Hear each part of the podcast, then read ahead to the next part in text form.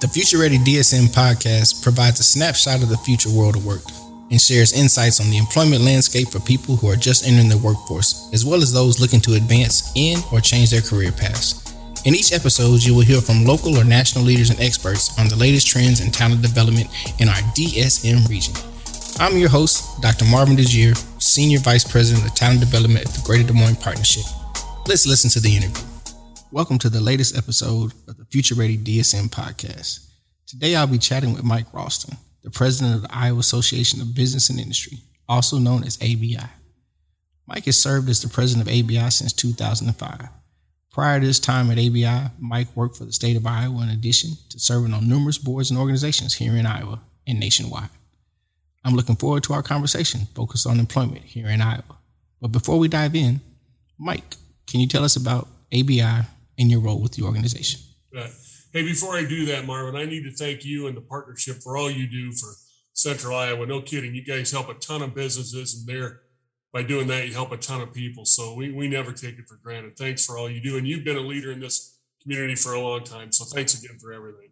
Um, the Iowa Association of Business and Industry is Iowa's oldest and largest statewide business network. We have about 1,500 member companies. Uh, we're located in all 99 counties. It started 118 years ago as the Iowa Manufacturers Association. And then uh, in the mid 80s, expanded to include businesses of all kinds. And so we do uh, uh, on a state level uh, what the partnership does on a local level. We try to help businesses succeed and employ Iowans, provide economic activity for Iowa communities. And uh, my title is president, but all that means is, you know, I sweep the floor sometimes and uh, do all sorts of things. But we've got a staff that does the kinds of things you would expect. We have uh, two full-time lobbyists. We have a meeting and event staff. We have a foundation that does programs like Leadership Iowa and Business Rise and stuff like that. So we're just uh, trying to add value where we can. Within ABI's membership base, can you discuss current and anticipated employment needs within your business community? And how do they vary by industry?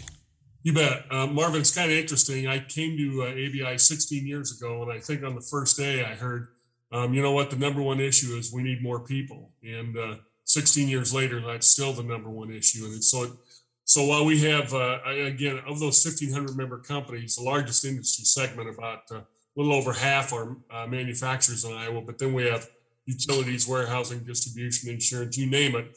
And it doesn't matter the industry, doesn't matter how big the organization is, doesn't, doesn't matter where it's located.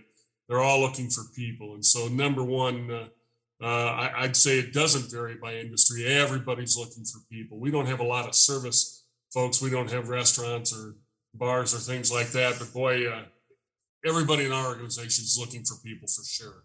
In hiring for jobs of the future, what are businesses doing to cultivate the needed skills and competencies in the workforce?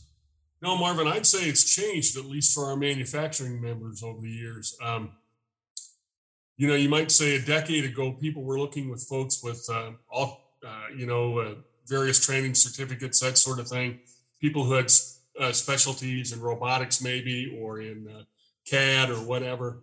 And I'd say now folks are to the point where they want to get the people in and then they'll train them. You know, there are a ton of great examples here in central Iowa of uh, companies that will pay you while you get training. AccuMold in uh, Ankeny is a perfect example of a company that has a program and they're looking for people all sorts of areas. They'll, they'll get them into the company, they'll pay them, and then they'll send them to, to DMACC to get the training they need.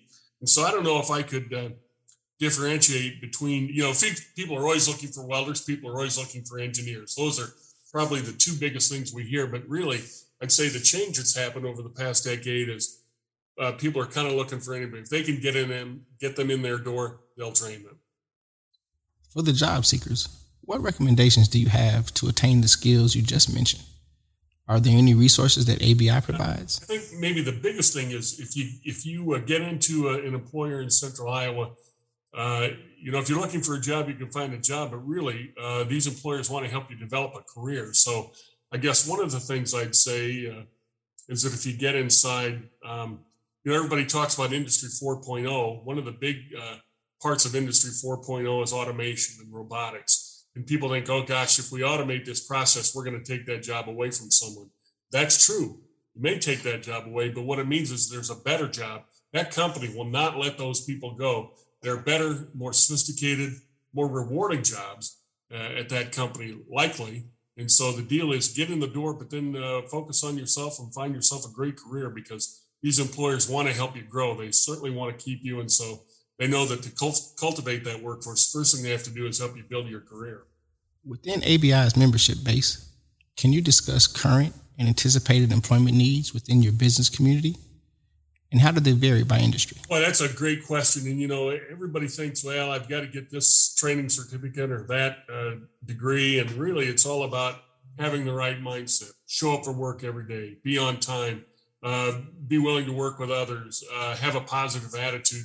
Those kinds of things that we all can have will get you in the door. And then that company will help you get the training you need. You know, one of the great things about Future Ready DSM, and we've got a program called Elevate Iowa uh, all kinds of resources out there to help people not only get a job, but to really get what they need to build a career. And those things like showing up for time, showing up on time every day, those are the big things. And then your employer will will sort of take it from there.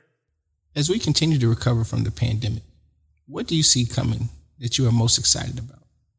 Well, that's a, that's a great question too. And I, you know, I'm kind of an optimist by nature, and certainly we have to make sure that we all know this pandemic is not over. We got to make sure we continue to deal with it. But one of the things that makes me so excited is that, uh, boy, the economy here in central Iowa has already proven very resilient. It's already growing again.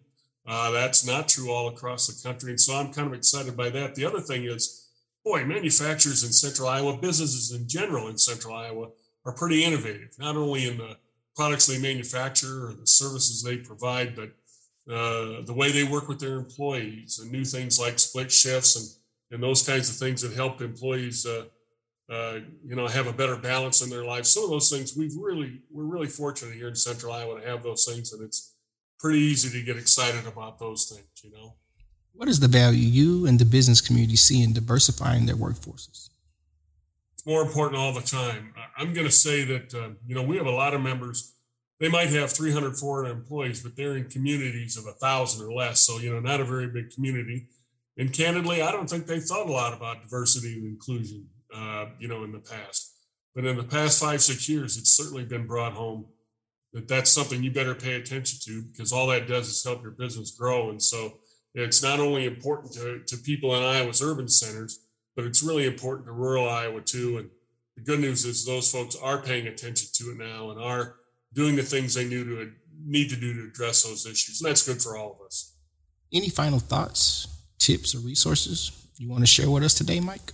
The thing I'd say is, uh, you know, I couldn't uh, help but get to the uh, internet and take a look at the Future Ready DSM website. There's a ton of resources there for uh, people who are looking to start their career or maybe change their career and maybe build their career. So, Future Ready DSM was terrific. We've got again, a website, Elevate Iowa. I guess the thing I want to leave with, Marvin, is I know the partnership does, and we certainly want to help Iowans connect with employers and build their career because ultimately that builds their family, builds a community, and that's what we're all about. So, gosh, if you if you're a young person or or an older person and you're looking to make a change in your career, go to those two places. You'll get a lot of help, and we all want to help uh, make sure people are employed at the the job they want to have because we've got a ton of them ready for them. Well, Thank you, Mike. Really appreciate you joining us today. Thank you, Marvin. And for those of you listening, remember get yourself in the door with the right mindset. Employers want to help you build a career and utilize resources like the partnership website, Elevate Iowa, and Future World of Work websites. And with that, we'll wrap up the latest episode of the Future Ready DSM podcast. Thank you for listening to the Future Ready DSM podcast, produced by the Greater Des Moines Partnership. To hear from more leaders and experts on the latest trends in talent development, please visit dsmpartnership.com.